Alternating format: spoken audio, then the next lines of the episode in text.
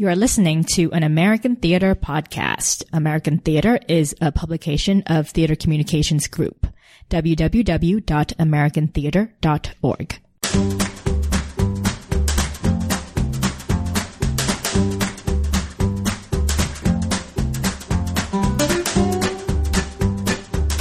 Hello, I'm Diep. Jose. And we're your token theater friends coming to you in your ears. Because we had some technical difficulties last time. Jose didn't turn his mic back on, and so therefore. Blaming me? I don't think people care about technical difficulties. So we're re-recording some theater reviews that we did last week because we care about you and we care about your finances and making sure that you spend your best money at the theater. So every two weeks we review three shows at three different price points and tell you which one we, we would actually pay money for. Because here's a fun fact about being a theater critic. You don't pay money for tickets. It's, it's a great gig. Wouldn't you say, Jose? I guess. So what are we talking about today? We are going to be talking about Paradise Blue at Signature Theater, Exquisita Agonía at Repertorio Español, and Woman and Scarecrow at the Irish Repertory. I like it when you speak Spanish. ¿Por qué?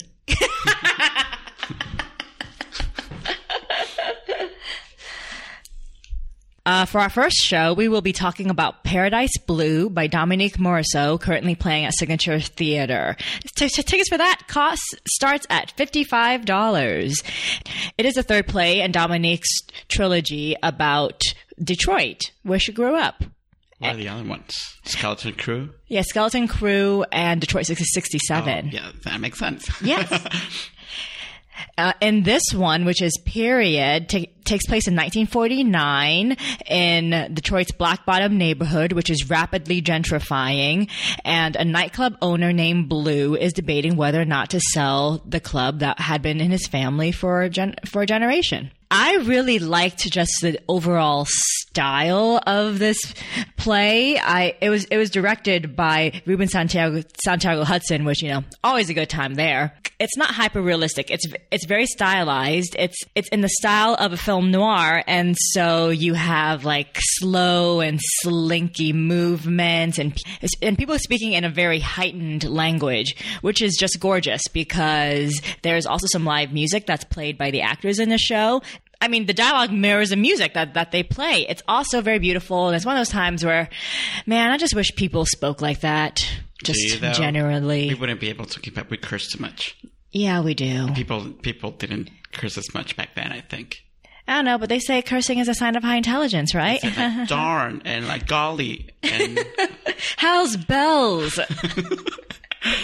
But yeah, I, I, I love that you said that about the the language mirroring the instruments because I mean the the the music because in many ways I felt that you know each character represented an instrument and she just turns the uh, Dominique Morisseau just turns it's kind of like listening to like a jazz piece in a way but with like words and like people acting and the actors are so good the actors are so good. I want to give shout outs to Kristolyn Lloyd, who plays Pumpkin, and Simone Missick, who plays Silver, uh, because they're both such. They do such great things to these characters who, you know, one of them comes off as as your your typical femme fatale if you see a lot of uh, film noir, which is basically a man, usually men getting screwed over by women. But then in this version, like you kind of root for the woman to the women to screw over the men because we've been mistreated, ladies.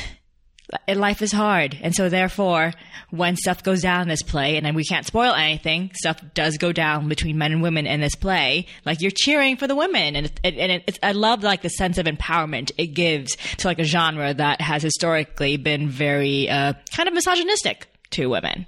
Super misogynistic. Like I would go even as far as saying that we don't even need the male characters in this show. Like they could just be played by a trumpet and like a trombone, because like the women own this play. Like, mm-hmm. I don't think it necessarily passes the Bechdel test because they're No. always talking about guys. But I mean, Always, it's always. part of the genre. But the scenes with Kristolyn Lloyd and Simone Missick just together are like fucking explosive. See, I'm cursing. I could not make it in the 1940s. Yeah, yeah. And and uh, my criticism is I, I would have loved to see more between the two of them because I feel like there was such so, so much more interplay between the men than there were between the women. But I feel like it was just as much, if not more, like the women's stories and like one of the characters, Pumpkin, like she goes through like a very she she goes she has a giant arc throughout this entire show, but I don't think like the resolution of that arc was earned. I feel like it came too late in this two hour play for me to feel for me to feel like it was an, an organic turn. You know? You I can see that. However, I didn't feel the time of the play. Like it was one of those rare plays where the running time didn't like you know, it didn't dawn on me that it had been two hours until I was like, oh, it's it's been two hours because it was so entertaining. Also, mm-hmm. and I wonder if a reason why you know the playwright kept the two women apart for so long was because she knew how combustive they were together like you know like she's like i'm just gonna give you suckers a few scenes with them because you won't be able to handle it for too long But I am ready for this jelly. I well am. I'm, I'm ready for it too but do you think all the subscribers are Uh, and maybe, maybe, and, and who, who cares about them? We're not writing for them. well, Well, she's not writing for them. She's writing for other people. yeah i mean there's producers of that so someday we'll get that Yeah. And I'm feeling very conflicted about how it all ends. I don't know about you. don't give it away uh, why, without giving it away, why are you conflicted about it? I thought it was a perfect ending. I loved it. I think because I think I sympathize too much with one of the parties that a bad thing happens to, and I kind of sympathize with him, even though he is kind of a terrible person, but he is a terrible person with dimension. And so therefore, like when the stuff goes down, maybe, maybe it's a patriarchy still in my head, but I'm thinking, did, did it really have to go like that? I mean, he had problems. We could have solved it. I feel like we could solve this another way. Well, that escalated really quickly. Remember, it's noir, so the, hmm. the stakes are different, and like the resolutions are always like either like extremely tragic or rarely. Yeah, I don't think there's like any happy noir. No, I think that's why they call it that. Yeah. Oh, that's sad. Except Pinot Noir, that's happy. Yeah, that's a good point. Oh God, that's sad. No, I yeah, because I love film noir. It's like one of my favorite like film styles. And oh God. Okay, now I'm gonna go cry. Maybe that's why you're sad all the time. I want happy noir. let's let's get Tituss Burgess to do some happy, Happy noir. noir. Yeah. And and did I mean? And I've I've only seen I haven't seen that much film noir, but do they usually integrate like a social um like a social commentary element? Because what, I really love about, about the play of uh, Paradise Blue was even though it was really pulpy, but there was also that that critique of gentrification and of you know white people like encroaching on like you know black spaces and like pushing people out and you know sub- subjugating them. And so, is that usually a thing that happens in the genre? I mean, it depends because they're mostly it was mostly geared towards talking about like the mob and organized crime and that kind of thing.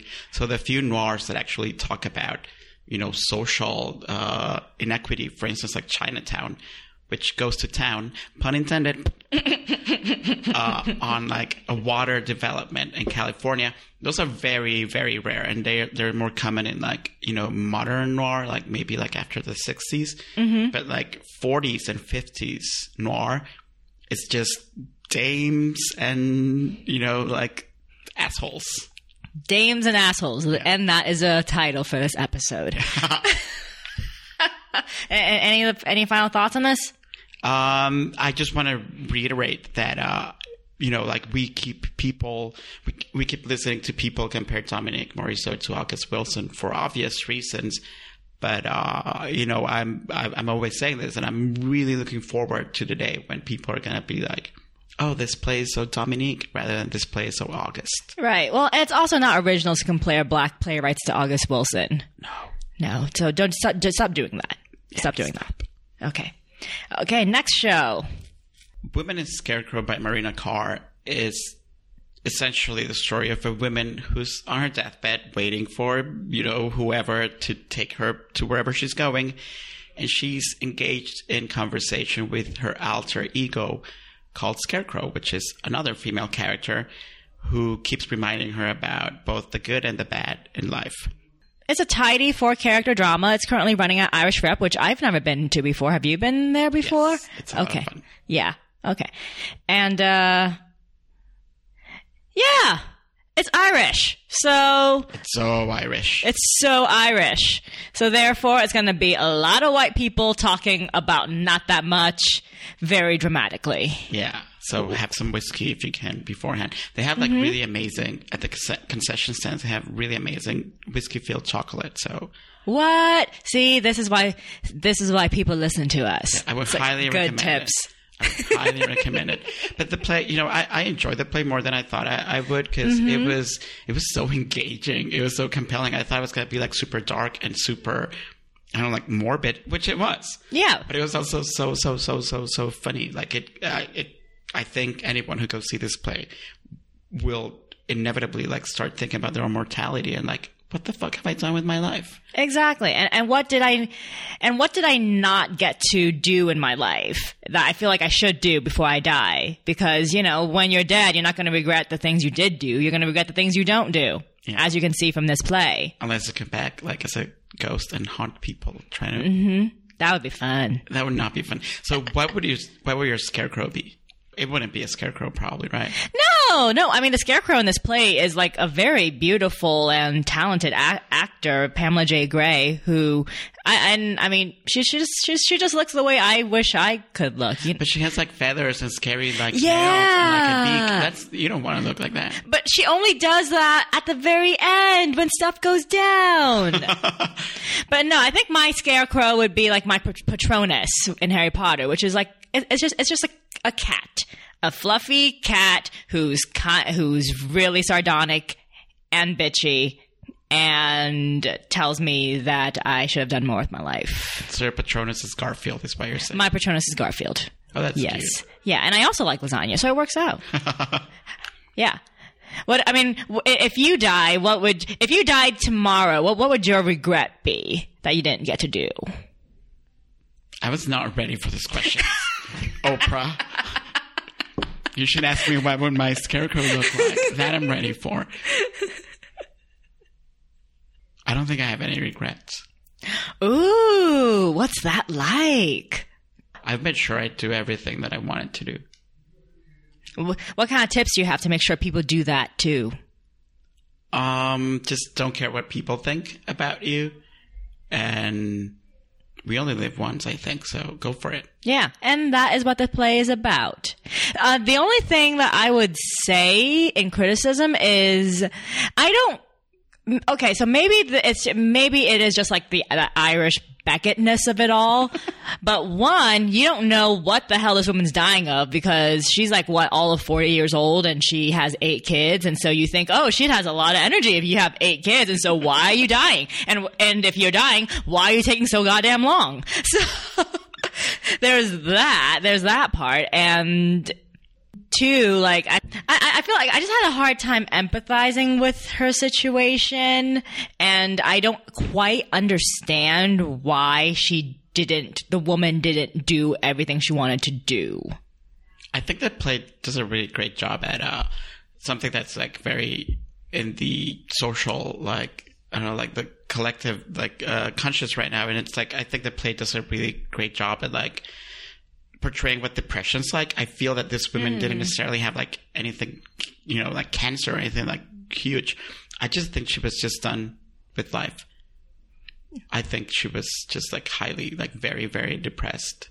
And the things that the scarecrow tells her about, you know, how bad things can get and all of that, I think it's a perfect play about about depression. And it like captures the way in that which like your body just like goes, you can't control your body and like what it does. Like, cause at times we even see her like jumping in bed and like, mm-hmm. you know, you're like, mm-hmm. how is she dying? And then like 10 seconds later, she's like, you know, she looks like the oldest person on earth. And I, yeah, I think that, that it captured that beautifully. So I appreciate it the play for for touching on those like extremely Irish, extremely dark subject matters. Oh, I didn't. Re- I didn't think about it like that. Okay, that's good. Oh, that's good. I get that. Okay. Okay, now it makes sense. Okay. Okay. I appreciate that more now, Jose. Thank you. You're welcome. Yay. Thank my depression for that. Thank, thank you, Jose's depression, and thank you for taking your medication. And since you never asked, my scarecrow, And who would your scare, scarecrow be? my scarecrow would be the scarecrow from the Wizard of Oz. Aw, so he's happy? He's very happy. Good. Good. I'm glad you have a happy scarecrow. Thank you. yeah. All right, last show. In Exquisita Agonía, Nilo Cruz, who won the Pulitzer Prize for Anna in the Tropics, like, oh wow, like 15 years ago. Whoa. Mm-hmm. In this play, he goes back to what he does best, which is churning this operatic melodramas for the stage. This one centers on an opera singer called Millie, who lost her husband in a car accident. Millie becomes obsessed with figuring out where her husband's heart went. And I mean that literally. He was an organ donor, and after he died, his heart went out to someone else. So, without spoiling anything, Millie does her best to find out who has her husband's heart. And when she finds this person, she realizes that maybe she has way more to live for than she thought. I love this play. Mm-hmm. mm-hmm. Yeah. Amé esta obra. Why are you giggling when I speak Spanish? I have no idea. I, it's the lizard part of my brain. I'm sorry. You're from California, girl. You should be used to Spanish. I, I am used to Spanish, and and I've always kind of been a little bit, you know, giggling when people speak in foreign languages to me. It's just a thing that happens. Oh, that's so cute. yeah. I, I love, you know, like since we're talking about Spanish, I love that. Were giggling all through Exquisita Agonía? No. Oh, okay. I was trying to be the subtitles. I was really, I was, I was really focused. Um, and if you've never been to Repertorio Español, um, it's a Spanish language theater. They're currently celebrating their 50th anniversary. Happy birthday! Feliz cumpleaños. Yeah. And it's all Spanish language, and so they have subtitles in the front of every seat for you, like like at the opera. So you don't have to speak Spanish in order to enjoy the shows there. And we rec- recommend you go and check out some great plays. Yeah, and this is another show which I think you know, like very much like Paradise Blue, which was jazz. This show mm-hmm. feels like opera. Oh, definitely. music in it, and I wonder, you know, because I I love Nilo Cruz is such a master at creating like beautiful language, and in Spanish the play does sound like music. You know, like the, mm-hmm. the way he puts words together is just so fucking lush and just like it washes all over you. I love what you say about it being like an opera, though, because I also feel like the gestures were also very big, and all these people were feeling so many feelings, and they had to talk about them and phys- and physicalize them in ways that's not natural to how people would actually act in this in these kinds of situations. Oh yeah, and like, can we talk about the costumes? Like, Okay. those coats that Millie wears were Mm-hmm. so incredible, and no one really dresses like that in real life either. No. like, I feel the uh, the design of the play and the look of the play was very inspired by Pedro Almodovar movies, and also by like Rainer Werner Fassbinder Fassbinder movies, which are so like colorful and like you know like there were flowers everywhere, and they have this like incredible. Lighting, like Mm. Yes, I in the love the lighting. Yeah. and it was so expressive, and the music. Like, I have a secret about the music. What's the secret? The director composed the score also. Whoa! oh, under- who, who's the director? Jose Zayas. Okay. He composed the score under a pen name because he didn't want to get all the attention. But the music is so stunning. It's so evocative. And, Mm-hmm. you know, I don't like comparing theater to other mediums, but it does feel both like an opera and a movie in a way. No, yeah, it was it was the music was so lush and it just sets the tone so wonderfully for what you're going to see, which is a melodrama. Yes, like in fact, I was I would go as far as saying that, you know, like we only get like a new Pedro Almodovar movie like once every couple of years. So if you really want your your dose of Almodov Almodovarian, I don't know what what do you call it? Like if, if you want your dose of like Almodovar esque art, you must go see Exquisita Agonía because oh my god, even the title is so like oh Yeah, yeah.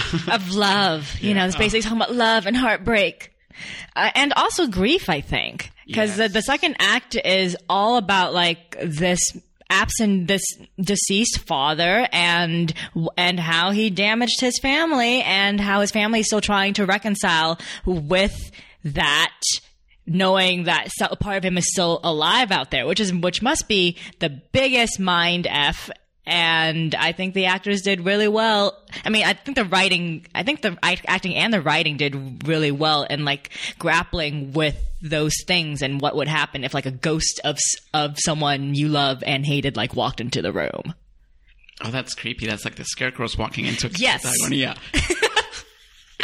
and as a thirst trap, because I really think everyone should go see this play, the men in this play are so beautiful. They are beautiful. Yes. Yes, And, and- also great actors. Yeah, and and uh, and at one point, you know, someone unbuttons a shirt. It's nice. Oh. It's nice. I remember that. Yeah, Go see it. yeah. It's like I, I understand why you want to put your face against that. I I, I get I understand that. And do like grand gestures Mm-hmm. as you like come closer to his chest. So which of this place would you go see again? Uh, I would go see Paradise Blue again by Dominique Morisseau, but I would say that about any Dominique Morisseau show. She's such a gorgeous writer and also like a fierce advocate for diversity and calling white people out on their stuff. So thank you, Dominique, for writing this play. She is wonderful, and as much as I love Dominique, I was just so thrilled to see Nilo Cruz back on stage that you know Exquisita Agonia is my pick for this week. Right. Oh, and shameless plug for s- another thing that Jose does. He also interviewed Nilo Cruz for another podcast. You want to plug that? Well, it's not out yet; it's going to be out on Wednesday, so I guess I can plug it, right? Yeah, plug it. Yeah. So I talked to Nilo Cruz uh, on Maxamoo, and I did an interview in English and in Spanish. So, and as a bonus, like the questions are not the same. So if you speak both languages, you're going to get a richer Nilo Cruz experience. That is amazing. I can't wait to listen to that. And that's M A X A M O O. You better listen to the Spanish vers- version also for like your ASMR at night. Sure. I, I mean, I, I'm going on a date with someone who is Latino, so like maybe he can help translate for me. There you go. Okay. And next up, we're going to give you the audio of our interview with Eve Ensler, author of the Vagina Monologues. Her newest show, Fruit Trilogy, is currently playing at Abingdon Theater Company off Broadway. And we talked to her in person, and here is the audio of that. And if you want to watch us interview her, you can go on YouTube at Token Theater Friends. Enjoy.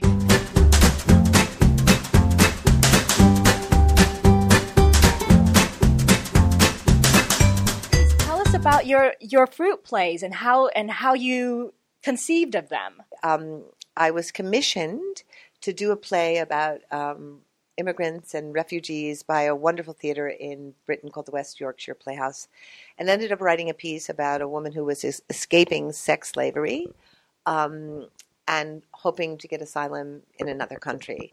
And so that play was the beginning of this, called Avocado, because she was stuck in an avocado warehouse and truck and that, or whatever we know, whatever it is, a truck, a boat. We don't really know exactly what it is.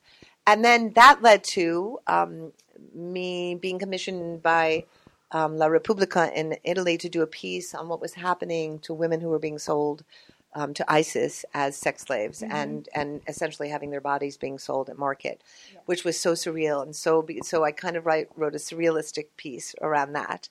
And then the third piece grew out of my belief that coconut oil is, is mystical and takes us on journeys. So it's really the story of a woman who is rubbing coconut oil on her body and goes on a mystical journey. Uh, I was reading Avocado actually, and something struck me, and I thought it was really beautiful. And it's how you're able to, in words, capture what I could only describe as feeling and, and thinking. And I was wondering if you can share, you know, your process into taking mental processes and almost dream processes and turning them mm-hmm. into words fit for stage. That's a that's a really good question. I don't know if I can even describe it. I mean, I think I think with all three of these pieces, the desire as writing it was to climb so far inside these women that I was feeling what they were feeling. Do you know to just to just go so far inside that I just we could feel and feel and feel and feel what they were feeling, and then that would give language. Do you know? And I and I and and because I think, but all these pieces are rooted in women fighting for their lives in some ways, um, and finding either a mental approach or a physical approach or a you know a, a imaginative approach to, for survival. Yes, I was so uh, overwhelmed in a good way, I would say, by In the Body of the World and how you uh, are able to remind us that the theater is there for us to escape, but you're also inviting us to activism. Can you talk a little bit about this dynamic of theater as a sanctuary, but also as a place for activism right now? And I and I think it's interesting because I think sanctuary and fire are very close together, right? You know what I mean? That um, I, I just think at this point in time, where we are in the world with all of the terrible things that are going on, whether it's the environment, whether it's this hatred of immigrants and this destruction of beautiful people who are coming to this country, whether it's the desecration of black people on every front, whether it's the ending of reproductive rights, whether I mean, we could just go on. We have to, theater has to be a place where people are activated. We all have to be awake right now. We all have to be involved right now. We're on a sinking ship. You know, we're in we're in the burning. The burning is happening right now, and out of this could come an amazing future if we're using our imaginations and if we're in collective solidarity and if we're and if we're knowing that we are the people who are creating that future and theater's got to help people be reminded that they are the ones creating that future. I think there was a time you could be passive. You could go to the theater and you could be entertained and there could be mm-hmm. musicals and there could be, you know, and, and, and, and there's nothing wrong with entertainment, but it's kind of like as the boat is sinking, you might want to find the exit or you mm-hmm. might want to find how we're going to get to the next place after the boat sinks, you know? Right. And I also think ignoring it is a luxury. Or, It, indeed, yeah. it is. Indeed, it is. And and I think one of the things that happened, unfortunately, to theater is it's become so expensive that mainly and a lot of the times only wealthy people can see it. And so the people who are in real struggle, the people who don't have the luxury of escaping, whether they're poor, whether they're working eight jobs, whether they're being attacked for being black, whether you just name what it is, um, those are the people who we want in the theater so that they can be we want everybody, but we want those people to be really lifted up and and engaged and, and part of a collective so they don't feel alone and excluded and by themselves. Right, and for the Fruit trilogy, you have two wonderful women of color uh, playing the role, the different roles in these plays. And so, how what is your strategy in making this the, this piece accessible and a casting level? I, I think for most of my career, um, I have cast, and you know, I mean, if you begin looking back, I was I was thinking this the other day, like vagina monologues. I actually had a, a contract, you know, a, a rule in the contract that a woman of color had to be cast in every group that performed it, and it was great because guess what? They did. They performed it. Guess what? it traveled into communities of color and it became something that was owned by those communities and and I think in this case it could have it could have been a lot of different women who performed this parts but I actually feel like Liz and Kiersey were the best women for the parts Like, so how does it feel now to have this thing that you wrote, the vagina monologues, and do you feel like it's still yours, or do you feel like it belongs to? oh it's belonged to the world for a long time Yeah. yeah yeah yeah yeah I don't yeah, yeah it's it's it's it it, it took flight a long time ago And uh, what, what were your reactions when you heard that it made the New York Times 25 best plays in the last 25 years? Well, you know, I was honored on one level, really honored, and of course it's an honor, you know. Mm-hmm. But I, I, I'm always wary of ratings and judgings and who, right, like, and who decides and who makes that determination. And you know, you fall by the sword, you you die by the sword, you rise by the sword. I, I, I, I, I feel like. um it's great to be included and, and it's great for the work to be recognized, of course. But I also know there are many playwrights who didn't get on that list. And I know how I would be feeling today if I wasn't on that list. I would be feeling really bad.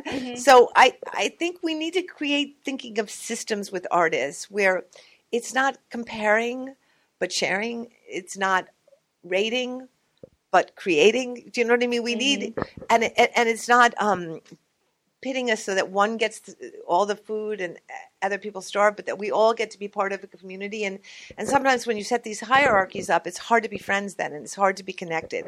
And I'm not I'm not saying that in a critical critical way because we haven't learned any other better systems yet. But um, maybe they could do something every few weeks where they share how many wonderful playwrights there are and what they're doing, and and so we spread the love. Do you know what I mean? Because I think there are many young playwrights out there or other playwrights who have been doing extraordinary work, and their work needs to be recognized and seen. Wait, so do you watch award shows? I, I, I, I try not to, Yeah. but sometimes I'm I find myself drawn in. It, friends are there, you know. Mm-hmm. Yeah, I, I think our award in this business or in this world is doing our work and having audiences come and seeing the impact we have on audiences. And I think, unfortunately, because it's a business, as my friend was saying today, we get caught up in reviews and awards and selling and blah blah blah blah blah blah blah and I don't think the theater's about selling. I think the theater's about transforming our consciousness and waking us up and moving our hearts and juggling our ideas and shaking us out of our complacency. And um, and so it's always interesting to have to interface with the system in trying to get your work done. How do you hold on to those values while at the same time, right? You have to participate in a structure that you don't necessarily believe in. So, uh, what I'm struggling with right now is just staying po- staying positive because it feels like every time we move forward in progress, we always move back. And so, what what has been your strategies for staying hopeful? That's a good question. Um, you know, I was in Manila um, uh, last year, and I was in a um, I was in Tondo, which is a slum there, and um, we were talking about hope.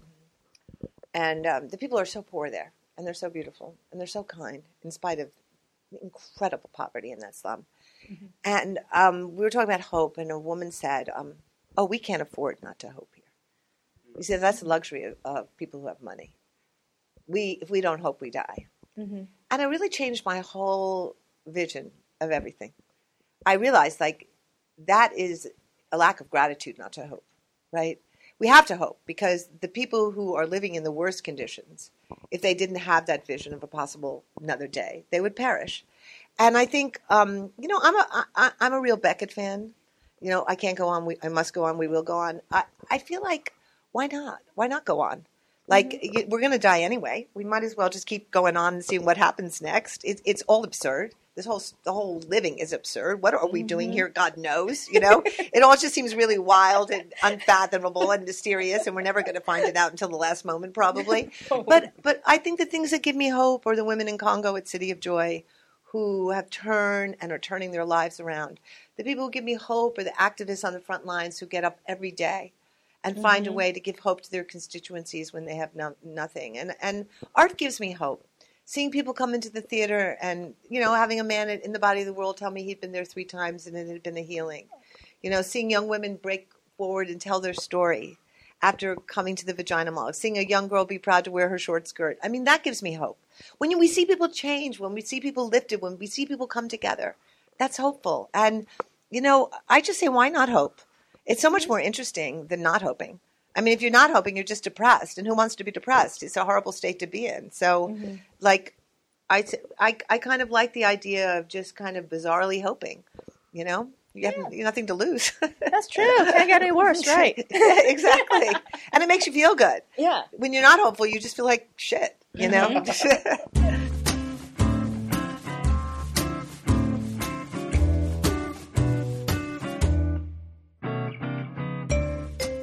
If you could give a Tony Award to any play or musical this season that you saw this season, what would it be? But are we breaking the rules and just like allowing off Broadway? Yes. Off Broadway stuff also. Yeah. Because like the Tonys only allow Broadway shows to compete, which is why this season was so weak and so mm-hmm. sad. If I were to give any play a Tony, I would give Miles for Mary a Tony for best play. Oh, and to recap, what's Miles? What is Miles for Mary about? It's about nothing. it's about a bunch of people just talking about a, a telethon that they're doing in a high school. but it was just so. I love that play so much. I, I saw it a couple of times, and I just, I just freaking love it. Mm-hmm. And we and we reviewed it in our second episode of Token Theater Friends. That's right. and Jose would actually pay money for it. That's right. But it's not playing anymore. Uh, if I could give a Tony Award to anything I saw this year, you would just give it to K-pop. Don't lie to. anyone. yeah, I, yeah, I know, I know. Not gonna lie, I tweet about that show so many times. if you don't live in New York, K-pop is this musical that played off Broadway. Ma Yi and Ars Nova and Woodshed Collective co-produced it, and it it is an immersive musical written by Jason Kim and Helen Park and Max Vernon about what it is like to be a Korean pop star. And the music, unlike other musicals that I saw this season, the music, aside from the band's visit, the music is really good. like, so good. Like, you can play it on the radio and it would not sound out of place. It is so good and I it may be coming back in 2019. And if you want to listen to the music of K-pop, everyone, Helen Park, the composer, has a SoundCloud account. Go do it. Because Go do it. It's incredible. I don't remember a lot of the songs, but I remember loving that Ashley Park song.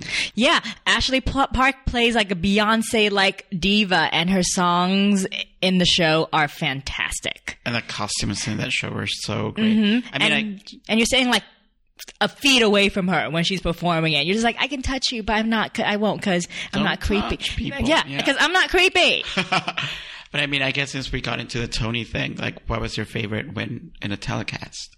Uh, my favorite win. I mean, Katrina Lenk. Come on. I mean, It's a good choice. yeah. I mean, I, I want to make it all about how she looks, but she is just like one of the most beautiful women I've ever seen. She's like a stunning human being. Like I actually Yeah. was rooting for Hailey Kilgore to win that category, mm-hmm. but I'm not gonna I'm not gonna complain about Katrina Lenk. She was just wonderful. Like I feel that best musical, best actress in a musical was so rich. Mm-hmm. Such a great category. Yeah, that yeah. any winner would have been a very worthy winner. I think. Yeah, I think so too. Uh, oh, here's a question for you. Do you think the band's visit will be as good when she's not on it anymore? Well, I guess it depends who's replacing her. Because I saw that they're bringing in the actor who played the part that Tony Shalhoub plays on stage in the movie, in the Israeli movie, which, if you haven't seen, is just absolutely beautiful. And they're bringing in the actor, I forgot his name, who played Tewfiq in the movie, and he's going to be on Broadway. What? Yeah. And he gets to fall in love with, with Katrina Lenk too Yeah. on stage. Also, I, I love that Katrina Lenk in her speech thanked uh, Ronit Elkabetz, who was the actress who played the part of Dina in the movie. And I'm not sure if you know her work. She was one of the great Israeli actresses of, you know, like modern times. And she died so young, uh, like in her 50s of cancer a couple of years ago. She was so wonderful. She was not only a great actress, like, you know, like when I saw Katrina Lenk in the band's visit on stage, I she just captured this like earthy, and I know we people always say sultry when they talk about Katrina Lenk and mm. rightfully so, but she just really captures this sultry like. I don't know, just way of being that Ronnie Elkabetz also did in, in movies, and I, I would say that our listeners, please check out Ronnie Elkabetz's movies. She was, she was something, and yep, Yeah. gone too soon. Yeah, yeah. And if you can't see the band's visit on Broadway, then watch the band's visit visit the movie, then listen to the cast album, and you'll have a good time. You will. All right. Well, that's it for this epi- for this, very long episode. If you want to watch us talk, then you can watch us on YouTube at Token Theater Friends or on Facebook. We post videos to American Theater Magazine's Facebook page, or you can just keep on listening to us at this on this podcast. Though don't complain when sometimes certain things don't translate because you were too lazy to look for the video. Don't call our listeners lazy. Hey, they, they like my realness. That's why they tune in. Uh, and let, let us know if you prefer us as a podcast or as a video series. Leave us reviews on iTunes. You know, email us at tokentheaterfriend at gmail.com. in our, in our next episode, since we're talking about Paradise Blue, we're going to be interviewing Clint Ramos, who designed the costumes for Paradise Blue. Also, Yeah, and was Tony nominated for Once on This Island. He did not win last night, but that does not make it. But he's still an amazing person. and the show won, which yay! Yay! So look for that. Otherwise, thank you all for listening. And remember, theater is more fun when you take your friends. Bye. Adios.